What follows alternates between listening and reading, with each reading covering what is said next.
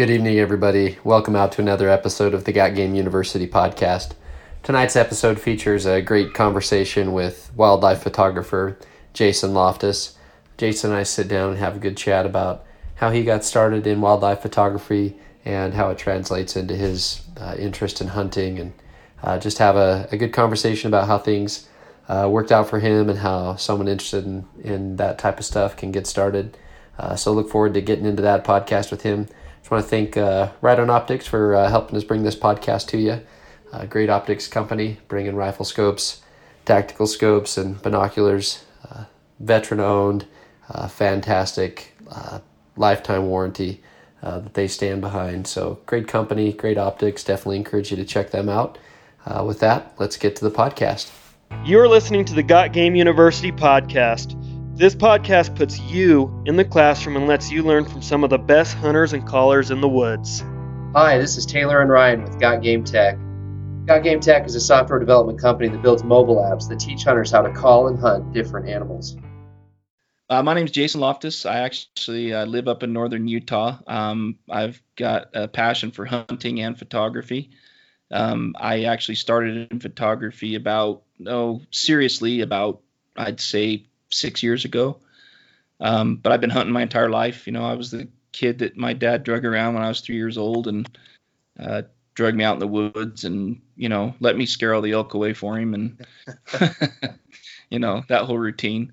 Oh yeah. Um, so yeah, yeah, that's that's kind of who I am. I've uh, you know been chasing critters with my bow and or my uh, camera for a lot of years. So. Yeah, that's awesome. So you said you started six years ago what was the initial trigger for you that that caused you to start focusing on that? Yeah, so really it was hunting that got me into photography. Um, you know, it all kind of started back when I was, uh, I don't know, it, it, was beyond when I was a kid, but I had I had got a uh, Sony point and shoot camera, and you know back then I can't remember what megapixel it was, but it literally was just a little, you know, turn on and the little lens opens up and just little pocket size right. um, point and shoot, and I just I don't know. There's something about those sunrises and sunsets and all the amazing things I got to witness when I was out um, hunting that really just made me want to capture those things. Um, and you know, I I didn't really have an eye for it. Um, I had a lot to learn, and I thought if I just got better and better cameras, you know, that I could uh, I could um, get good images. Um, right. But that was kind of the start of it for me, and that was probably more like oh, I don't know, 12, 15 years ago, something like that. Okay.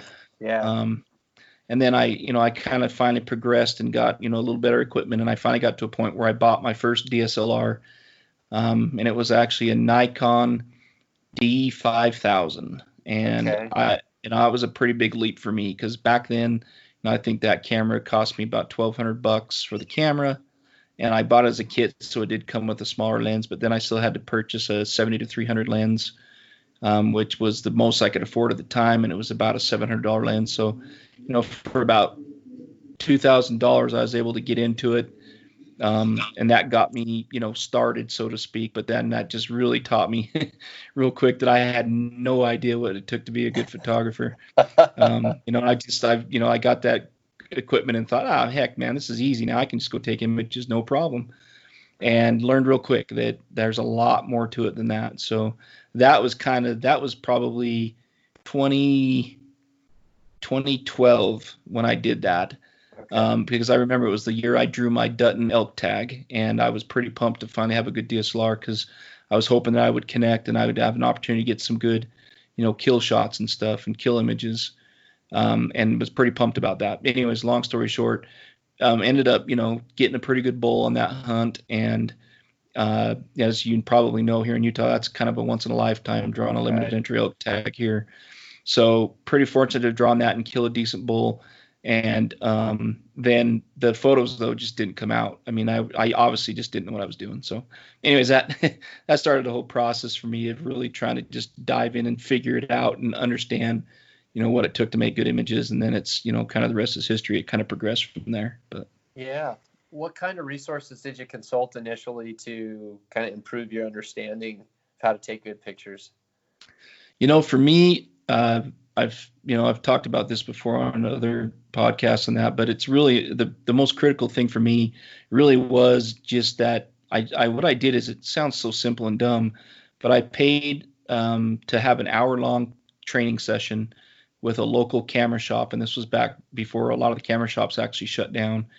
Um, there's very few of them around anymore. So uh, back in the day, it was Inkley's, and they actually offered an hour-long training session. And it was initially supposed to be on my camera and the settings and all that stuff.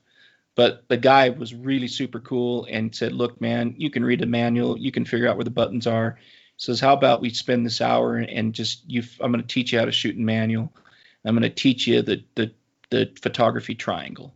Yeah. And I had never heard of that before. Had no idea what he was talking about. And so, anyways, he ended up spending about two hours with me, which was you know way more than I had paid for what we had agreed to.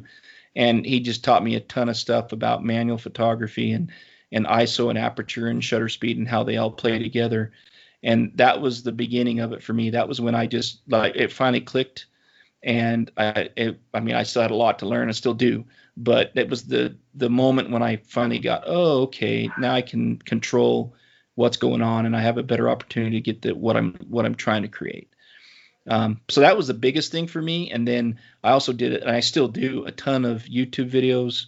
Um, mm-hmm. I bought a couple books to read, you know, about exposure and about, um, you know, light and stuff like that. Um, and then I've also had some real good friends through the years. You know, I, I name a few of them, but I've had a few different mentors um, that have really taught me a lot, kind of taken me under their wings.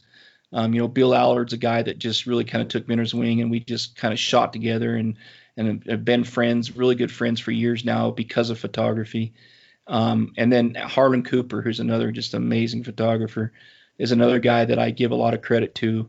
Um, he's one of those guys that kind of subtly taught me a bunch of things. You know, he wasn't just giving them out for free, but I'm the kind of guy that pays really good attention to what the people around me are doing and you know, he had a lot. He had a good way of of mentoring me and asking me questions and making me think about things.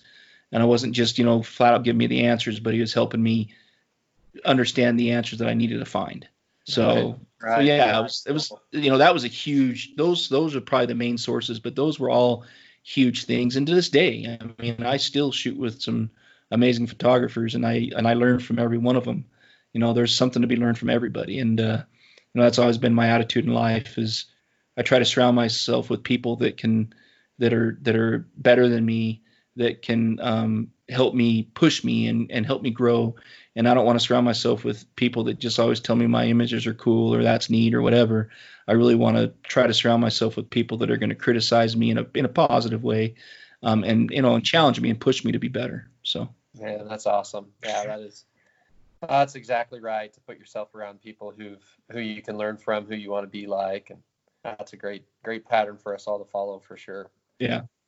Sweet. So you uh, so you started learning from them and uh, started kind of picking up some things here and there, increasing your understanding. Um, but it, I mean, part of it's just got to be spending time out taking pictures too, right?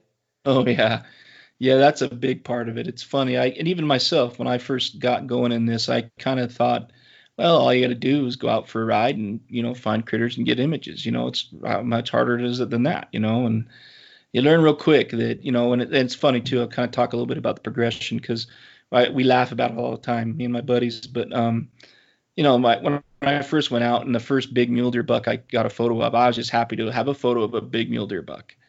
And it didn't matter if the light was right. It didn't matter if it was garbage. I just had a photo of a big mule deer buck. Yeah. Yeah. Right.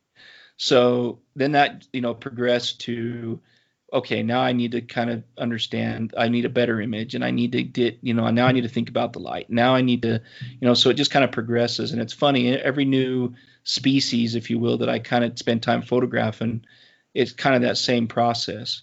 Uh, matter of fact just this last weekend and, and it sounds silly but with everything going on everything's so slow right now and i can't get to my normal spots that i normally would go and try to get photos from um, I've had to try to be creative right now with this whole COVID thing, and still get out, but you know, social distance myself and try to find other opportunities to photograph. Anyways, that led me to an opportunity to shoot some uh, loons. Ah, um, oh, cool. And loons are something I never thought I'd ever photograph unless I went to Canada or to, you know, to Minnesota or something, you know, up north. Right. Um, but they actually they actually stop over here in Utah every spring and every fall, and so I had an opportunity to go shoot some loons, and it was funny. the point of the story is, I my first few shots of those things they were long, far, they were ways away. They weren't that great. Um, and that's funny because I even kept the images, but then I got, you know, I spent more time with them and I got better and better images. And so then ultimately I got images that I was really happy with. But there's a whole bunch of them that I first took that I, if I'd had those initial images, I probably would have never taken those images. That makes uh, sense. Yep. So yep. you know, you kind of you just kind of progress. You know, after after a while, you've got enough, you know, of a certain type of image, and then you you try to push yourself and be creative and try to come up with something different. You know, but yeah, that's fantastic. Yeah. Now, with these images that you're capturing in the field, are you also able to kind of do some editing at home as well? Have you learned about that process or? Yeah, yeah. So you know, real quick, yes, yes, 100%. I mean, I I very rarely have an image out of camera that's just doesn't need any kind of touch up. You know, I mean, because I shoot raw, um, and raw files, you know, you definitely have to come out pretty flat when they come into Lightroom and and you know, or whatever photo editing software you're using. Um, so if you're shooting raw, you're more than likely gonna have to touch up your images uh, at some degree. It could be minor, but you're gonna have to do some touch up. Um, and then you then you've got to save your file as a as a format that you know most other um, pro, programs can read, such as a JPEG or a TIFF or something. Okay. Um, but yeah, so I do. I've learned a lot about photo editing, and that's another part of the photo editing side is where I really rely heavily on YouTube as a resource again. And um, you know, we talk a lot as friends. One of the things we do is when we're out in the field, we'll try to, you know, just sit down in the evenings when things are slow, or you know, after the the day's over, and we'll sit in the trader or something and just kind of talk about editing. And we'll open up the laptops and you know, hey, how did you do this, or what did you do with that, and how do you do, you know, what's your workflow, blah blah blah, and just, mm-hmm. you know, just kind of help each other out and kind of figure out little things. And somebody might like an image of mine, and they'll ask me, hey, well, how did you get that effect, or what did you do to, you know, to make this happen, you know, and um, something you learn over the years doing this is that a lot of what you can end up with in the editing process really is dependent upon what you get in the field in the conditions yeah, what you can your settings with. yeah. 100% you know it's you, you might think, well, I really like this kind of an edit, but that edit may not work if you don't have the lighting and the certain conditions, you know, in the right. The if the lighting and the conditions aren't correct for that, then that edit may not work. So right, a right. lot of that does play into you know what you end up at the end of the day. So. Uh, but but back sense. to your back to your question real quick too about the time and field because this is a really important point. I don't want to gloss over it. Is yes, I I spend you could ask my wife. I and she probably would tell you it's more than I'm telling you, but I spend a ton of time in the field. And that's really what I've learned is a lot of this is literally just time in the field. And you've got to be out there for to experience and witness the things happening and to have a chance to capture them. You know, you've so I'm I'm a I'm the kind of guy that's going to spend weekends. I'm going to do long weekends. I'm going to try to go over holidays. And you know, I always reserve a couple of weeks of vacation every year to go chase some of my favorite critters, like you know, elk in the fall and mule deer during the rut and sheep and things like that. So yeah, it's it's all about time in the field. That's really the the key, the trick, um, the the secret, if you will. So. Right. So, uh, due to the time that you're spending in the field trying to photograph, uh, you know, elk and deer and sheep and ducks, etc., are you do you feel like there's some overlap in, in improving your hunting skills as well? Are you are, are you sneaking in close, or is it helping with your ability to scout? Maybe yeah. in on that front. Yeah. Um, so, and you know, just being 100% honest, I don't know about so much on the scouting side, just because a lot of the places I shoot, um, the wildlife that I try to photograph are generally not hunted populations. Um, mm-hmm. and that's just all about bang for my buck. You know, I only have so much time in the field and I've got to try to maximize that. So chasing around um, animals that are hunted with my camera, you know, just doesn't really give you the payoff that you're looking for. I mean, you still might end up with some images, but you're right. going to work real hard for hopefully a couple images. Um, right. Whereas if I, you know, go to a national park or something, I can maximize my um, effort and my time and uh, try to get as much as I can out of that time. Does that make sense? Right. Oh yeah, absolutely. So yep, you're finding a way to capture some pictures of animals that aren't pressured. So they're yes, but I will. But I will say that yes, it does. It does teach you about animal behavior a ton. I mean, the more time you spend with a critter, the more time you're going to pick up on body language and you know different um, behaviors that can tell you and help you um, during your hunting season as well. Um, and so I've I've learned a ton about elk. I've seen some crazy, incredible things with elk. I mean, I've literally witnessed a cow bugle. I've witnessed a bull mew. I mean, I've the hissing behaviors, the glunking, and you, I mean, you name it. I've had the opportunity to be point blank range and, and witness those kinds of things. Um, you know, and it's pretty, you know, that's pretty incredible. And you never would get those kind of experiences. I know, you know, that many of those kinds of experiences out when you're hunting, you know. So, right. So yeah, it definitely helps you with that, and I think that's a big part of um, how it plays back into hunting. But I would also say that being a hunter first, I think really helped make me a better wildlife photographer. Because even as a hunter, you you know enough about wildlife behavior and, and you know critter behavior to know that you know how to get close and how to get you know i mean so for me for example i still want to be you know 40 50 yards from a deer or an elk minimum to try to get a good shot um, mm-hmm. you know and that's that's bow range right and matter of fact i i'm i'm don't tout myself to be that good of an archer um, i'm a, i've been a bow hunter my entire life but i would say that i try to get into that 30 yard range when i'm with my bow so you know you're, mm-hmm. you're definitely trying to get into bow range when you're trying to take a photo of an animal um, you know, and if you're if you're looking at smaller animals, you're trying to get even closer than that. So right. it's funny. Yeah, so many people.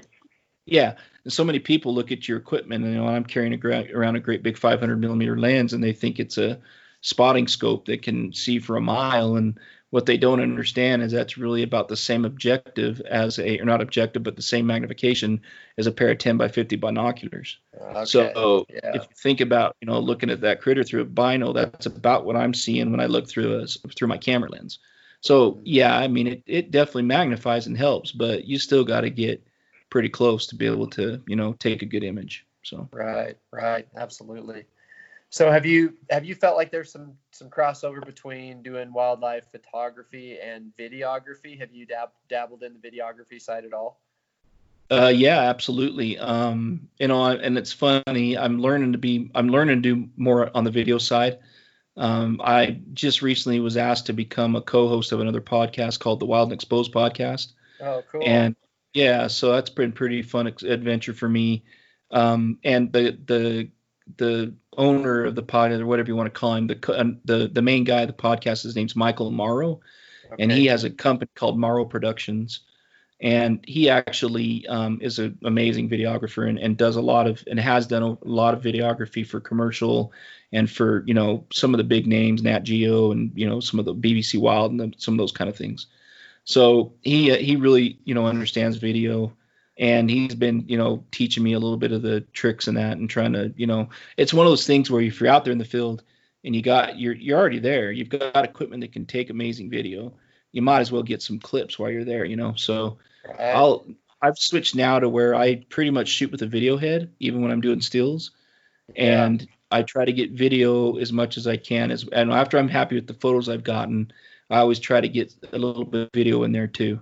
So that's kind of been my transition at this point you know and and to be honest that's where the money is right now. I mean the the money's really not in photos. The money's in in the video stuff. Guys are willing to pay for the video stuff but they're you know it's it's a pretty saturated market when you're talking you know the the stills side of things so. Sure. Yeah it's good to diversify and and uh, there's with all the digital streaming opportunities in the hunting space that are kind of you know growing out there definitely makes sense that there's some opportunities on the videography side. Yeah.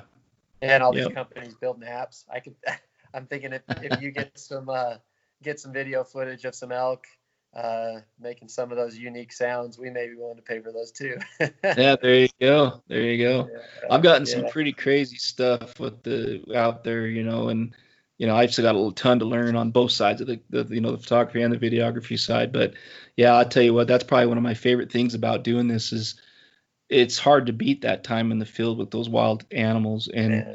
the things you get to witness. It's just it's insane. I mean, I I've seen so many cool things. It's just you know, and yeah, a lot of it you don't even capture. You know, a lot of it you right. can't even get on film, or video, or whatever. You're just not ready. But to still be there and witness it is just pretty awesome. So. Yeah, that's right. No, that's cool. So, so let's say we got somebody who wants to get into wildlife photography, or maybe they just want to take some quality pictures of their hunting, uh, maybe shoot some video do you have a recommendation on uh, maybe a good camera or type of camera that they ought to look at um, entry level? Yeah, so you know this is always a tough question for me now because you know the market really is headed towards mirrorless, and right now, unfortunately, I don't feel like there's really a lot of good options that are affordable for mirrorless. I mean, there's not a quote unquote cheap option out there really. Um, so I'm still kind of I'm still kind of lead people towards hey look you can get it yourself into a Nikon D3500 or whatever the latest version of that is um, for about 500 bucks brand new and it's a kit and it comes with a, a couple of lenses that'll get you started and the cool thing about that is you can still shoot manual and you can still learn what it, what photography is all about and you can still take an amazing image with that mm-hmm. setup. But you you know it, it gets you into the game so to speak with for a little bit of money not a huge investment. And then if you really like it right then you kind of figure it out then you can kind of decide where you want to go from there. If you want to invest in the mirrorless or if you want to stay with the dslr um, you know and decide which which you know which route you want to take right, right. Um, because you know in order to get into a, a what i would say would be a decent wildlife photography setup you know you're going to need something like a 150 to 600 lens from a Tamron or Sigma, or you're going to need like a two to 500 from Nikon or a two to 600 from Sony, and you're going to spend anywhere from 1200 bucks to 2400 bucks on those kinds of lenses. Just on the um, lenses themselves. Just on the lens itself, you know. And then if you want to, you know, I would I'm a full frame guy. I would say go full frame if you get serious. And you know, a full frame camera, you're going to spend anywhere from you might be able to find a refurbished one out there or a used one from somebody, but you're going to spend you know fifteen hundred to three thousand dollars on a on a decent body. Yeah. Um, yeah. You know, so you're going to be five grand into getting a decent wildlife photography setup um, if you get serious about it. You know, so. Right. well, that's a good so idea that, though to just yeah to kind of get in on the ground floor and uh, you know try to get a decent setup and then you know if it's something that really takes off then you have the kind of have the skill set, I guess, and the understanding to kind of branch off and do a little bit more. Yep, exactly. Yeah, that's what I recommend. You know, it's it's hard for guys. I mean, I get I was there and I still am there. I mean, I can't just afford to go out and buy, you know, the next greatest thing. I have to, you know, save my money and save my pennies just like everybody else. And you know, so I get it. I've invested a lot of money in this in this passion. Um, you know, just like most people do in their hobbies or whatever their um, passions are. But yeah, you know, start start low and see if you really like it, and then you can always go from there. You know, so. Yeah, yeah. Do you have a an estimate on how many days a field you're spending each year? Yeah, um, you know, I've actually thought about this before, and I think the last time I did kind of a count, I figured I was probably spending anywhere between, you know, 60 to 80 days a year in the field, probably between yeah. weekends and you know week you know long weekend trips and my holidays and my vacations and you know so yeah it's yeah my yeah my wife it's it can be a touchy subject sometimes. It's hard to it's hard to balance all those things so. Yeah i hear you man. Well don't worry. I won't tell the exact count to your wife. That's right. But it's definitely the struggle that that a lot of us face if, if you know if we've got a spouse that has different interests or maybe shares the interest but not to the same extreme or if there's kiddos and you know juggling of responsibilities there um, yeah. whether it's you know scouting and bow hunting or whether it's you know someone's into fishing or whatever that may be uh, there's always the balance keeping you know keeping everybody happy and yeah. um, I, i've seen a lot of folks right now putting in the time at home working on projects etc and I know mm-hmm. there's some some folks trying to win some brownie points, myself included, for when uh, when things spread back out and we can get out and do some more more hunting and stuff. Yep. Uh, yeah, get yeah. that honeydew list knocked off now while you you've got you know you don't have anything else to do. So exactly. Yeah, my evenings have been pretty free lately, so I've been cranking them out.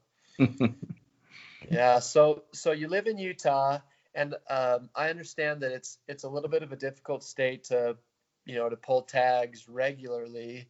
Um, but so what? Um, what are you doing uh, on a yearly basis to try to get out and hunt? Are you still able to to pull a general tag and archery hunt in Utah regularly, or what?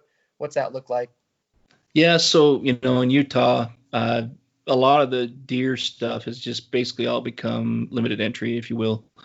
Um, we have a, you know, and it's the right thing to do. Don't get me wrong. I think it's, you know, it's tough. The mule deer herd's suffering pretty significantly, uh, you know, all over the West.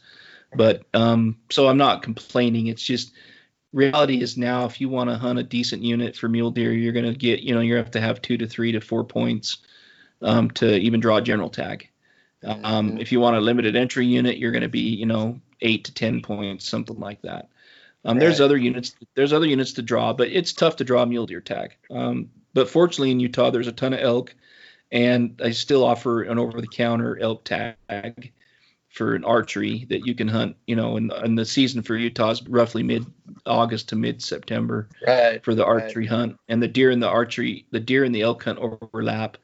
So you know, you can always draw an over the counter or go buy an over the counter elk tag and still go chase some cows and spikes. Or and there are some any bull units that are open too that you could go out and try to chase some, you know, um, uh, raghorns around and and potentially even a good bull. I mean, there's some units where guys that put in the time and effort can kill a good bull, you know, a good six point bull every year. Um, but it's just you know doing your research just like anywhere else and understanding where to go. Um, so yeah, I mean it's it's it's not easy to pull tags, but I can always have that kind of to fall back on.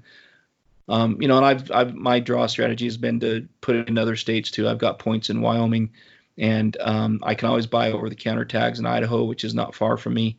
You know, I, am an hour from the border in Idaho, and I can be up there, you know, hunting deer and elk over the counter stuff, you know, pretty reasonably if I wanted to, right? So. Right.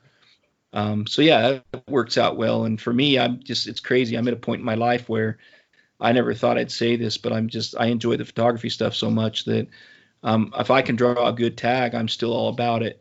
But I'd rather just draw a cow tag and go put meat in the freezer um, because I love wild game, um, and then spend the rest of my time, you know, either hunting with my kids or going out and chasing critters with my camera. You know, so right, yeah, I've right. kind of kind of shifted my my uh, desires over the last few years. It's kind of interesting, but yeah, I was going to ask that if the, if you felt like that transition had occurred yet for you. I know sometimes folks will get into photography because they don't want to pull the trigger, and um, yours it's it sounds like it's not that. It's just that um, you know fill the freezer and then and then find an op- you know find as many opportunities you can to capture them on the camera. Yeah, yeah. I'm always I, I will always call myself a hunter. I'm a hundred percent um, conservationist. I believe a hundred percent in the model that we have here. Here in the U.S., we're the envy of the world, right? When it comes to our annual populations and what we have available to us. Um, I'm still going to buy my hunting tag and my hunting license, whether I go out and hunt or not. I'll buy my combination license every year because I feel like that supports the the DNR. Um, if I don't make it out, oh well. I still am putting money towards conservation um, I'll still buy my my duck stamp whether I make it out or not. Um, you know, I'm still going to do those things, and and most, and I'm at, unfortunately I'm at a point where my kids still love to hunt, and I'm I'm hoping that they will always love to hunt. So that's always a reason for me to get out and hunt with them, regardless if I have a tag or not, and that gives us more opportunities in our family to get out and hunt. But I'll always be a hunter, and I I'll always I can't ever see myself not being a meat eater, and I'll always enjoy having that the purest protein on the planet, which in my opinion is that wild game. So you know, I, even if I got to the point, I don't think I'll ever get to the point where it's about pulling the trigger. I think it's just really about where I'd rather spend my time. Yeah, um. And I understand where my food comes from, and I have no problem with you know pulling the trigger and putting that meat on the table. So, and you know, I just I, I know there's other being a wildlife photographer. It's funny you can kind of get put into a box. Right. Um, and there's i guess you know the more i think about it there's not a ton of what i would call you know hunting wildlife photographers you know especially the big name ones you know they're they're generally all about banning hunting and you know some of those kinds of things. So it's kind of been an interesting journey for me and i've struggled a little bit with my even my instagram account on you know at first did i really want to put out there that i'm a hunter? Um, if that's where i wanted to go and i finally just got to the point where i said look i am who i am and if that means that I don't get some whatever, whatever, um, an opportunity, um, then so be it. That's not the right opportunity. Um, I'm just going to be true to who I am. So I've never hidden the fact that I'm a hunter. Um, and I, and I just can't see myself never um, not being a hunter. So right, right. No, that's awesome, man. That's one of the reasons why um, I've always been, um, you know, attracted the pictures that you take and, and keeping in touch with you, following along with what you're doing, because I feel like as a hunter, I can really relate to uh, kind of where you're coming from. And I think that, um, you know, being able to help folks understand that you can look, you know, care for and appreciate these um, wild animals that we enjoy hunting, while at the same time, you know, using them as a food source. Those things aren't mutually exclusive. You know, those are those go hand in hand, and and it's the hunting that you know helps support the conservation of those animals more than just about anything. Hundred percent, hundred percent. Yeah, I think it's it's actually been an interesting for me too because as I get more into this other this other podcast that I've been working with, um, the Mike, the guy that runs it, he's really been good about you know he's a hunter too, and we you know we're we've talked a lot about we'll probably lose some of our message or our audience as we start to talk about some of these things, but we don't we don't care. We're just it is it's who we are, and I think it's important because a lot of the photographers out there actually benefit hugely from the dollars that have been put into conservation by hunters and by P and sportsmen and sportswomen, the people that are out buying you know guns and buying ammunition and buying tags and and doing those things that all that money goes into conservation. Whereas a lot of photographers you know what are they what are they contributing? Yet they benefit tremendously from it. So we've talked a lot about on that show about you know hey if you're doing this stuff go out and buy a, a hunt license you know even if you're not going to hunt go out and get your duck stamp you know and do those things because that's a way as a photographer you can still contribute to conservation and give back a little bit to the to the things that you get to enjoy because of hunters. Right. Let's just Man, be real, awesome. you know. Yeah. So oh, yeah, cool. So that podcast that you've uh, you've joined up on, how long has it been going? Um, I think it's been going on about a year and a half now. Um, okay, it's, cool. So you got some, yeah, some time underneath you. And... Well, I've only been a part of it for. I mean, I was on there as a guest a couple times, um, but I've, you know, I've only been on there as a co-host, if you will, for about two months. Okay. Um, but the podcast has been running for about a you know about a year and a half, and uh, you know I've got a decent you know a decent following, and um, we're trying to really you know uh, create more value there and try to you know bring a message of not just photography and, and wild animals, but of an overall conservation message too, which is kind of cool. So that's awesome. Well, we'll make sure that we link to that podcast in the show notes for this one, and uh, cool. Make that uh, resource available to our uh, our listeners as well. I think that sounds awesome. Yeah, awesome. Cool. Well, um, let us. I mean, maybe um, let folks know about how uh, how they can get a hold of you, how they can follow you, um, just in case they okay. don't know. Okay. Yeah. Um, so my Instagram is probably my biggest uh, platform. It's Untamed Images by JL. Um, and then I've also got a website, which is the same, Untamed Images by JL.com. And then um, you can email me at that same email address at Gmail. Um, you can reach out to me on Facebook, um, the same account name there. Um, and yeah, I'd love to have you guys ping me. And if any of your listeners have any questions at all, um, I've had a lot of folks help me out through my journey. And I'm more than happy to try to answer questions for anybody that um, might have some questions that, or you know, about specific things or just general things. I've had quite a few people reach out to me over the years asking me questions and that, and I, you know, I always try to pay that forward because I had a couple of key guys that were willing to do that for me. So if anybody has any questions at all, feel free to reach out to me and uh, let me know if I can help you. Yeah, that's awesome. Really appreciate that. Um, I've I've got a sweet picture that you took hanging on my wall in my office. Um, you got that to me like six six weeks ago. I remember seeing that on uh, Instagram and just thinking, all right, that one's that one's got to go on the wall. Um, so so I mean, maybe let folks know too. You've got on your on your website. Would that be the best place for folks to go if they see an image that they, you know, maybe they see an image on your Instagram, they want to order one. Is that where they go to do that? Um, yeah, you can go to the website and just order it seamlessly if it's on there. Um, I don't have all my images on there, um, but really the easiest way, if and I'm more than happy to do this. Um, some guys aren't, but if you want to just if you see an image on my Instagram that I post and you want it like kind of like you did, um, just just DM me, um, reach out to me and say, hey, I'm interested in a canvas this size of that image. You know how much, and you know how do how do we make this happen?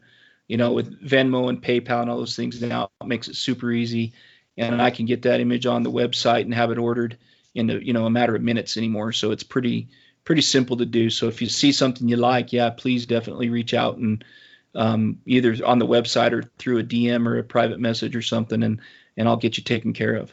Man, that's awesome. You took it's probably been a couple years, but you had a picture of a. It seemed like it was a like a couple of boxy frames mule deer bucks, and one was framed within the rack of the other. Oh yeah, yeah. I've been trying to find that one and I can't find it. I might have to message you about that and see if we can't track that down. That's the next one I want. Is it okay? Yeah, we'll take care of you.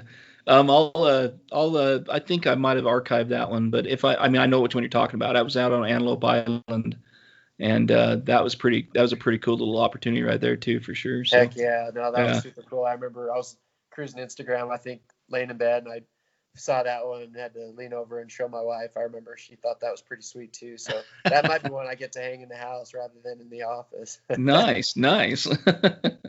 well, that's always an honor for me if, uh, if you know, a guy's wife lets him put my work in their actual home. right? That that says it's it was actually worth something. So Yeah, heck yeah. No, that's cool. Well, Jason, thanks for your time tonight. I appreciate you chatting with us, and uh, absolutely. hopefully down the road we can have you on the podcast again and um, catch up in person maybe at the Hunt Expo next year. Yeah, for sure, man. Anytime. And I don't know if you drew any tags this year or not, but if you did, good luck. And you know, um, I didn't, so I'll Oh, probably be, dang it! be chasing. Yeah, I'll just be chasing over the counter elk, but that's okay. yeah, we're uh, in Idaho. Still can't put in for controlled hunts yet. Um, I Uh-huh. didn't put in for any of the trophy, uh, you know, moose, bighorn, or mountain goat, and so, um, and I shot a bull elk last year on a controlled hunt tag. So I'll be putting in for antelope and mule deer here in Idaho, and then I bought points in Utah and Wyoming. Just um, got young kids and pretty good sized family, and so I'm going to save up some points for a while before I start trying to do a lot of out of state hunting. But uh, Yeah. fortunate to live in Idaho where we've got some great over the counter opportunities, like you mentioned. Um, Yeah. As long as this dang coronavirus doesn't stick around through the fall. Um, although I guess maybe that would make hunting a little bit easier on the, the Idaho residents this year. But um, yeah. the folks who want to come over here and hunt bear and hunt turkeys right now, um, unless they already got their tags bought, are kind of having a hard time. Yeah, that's tough. It's tough. Unprecedented times for sure. But Yeah. Well, again- thanks again, man. Yeah. yeah, thank you. Appreciate it. Yeah. Yeah. no problem. Okay, man. We'll talk with you later. Okay, take care.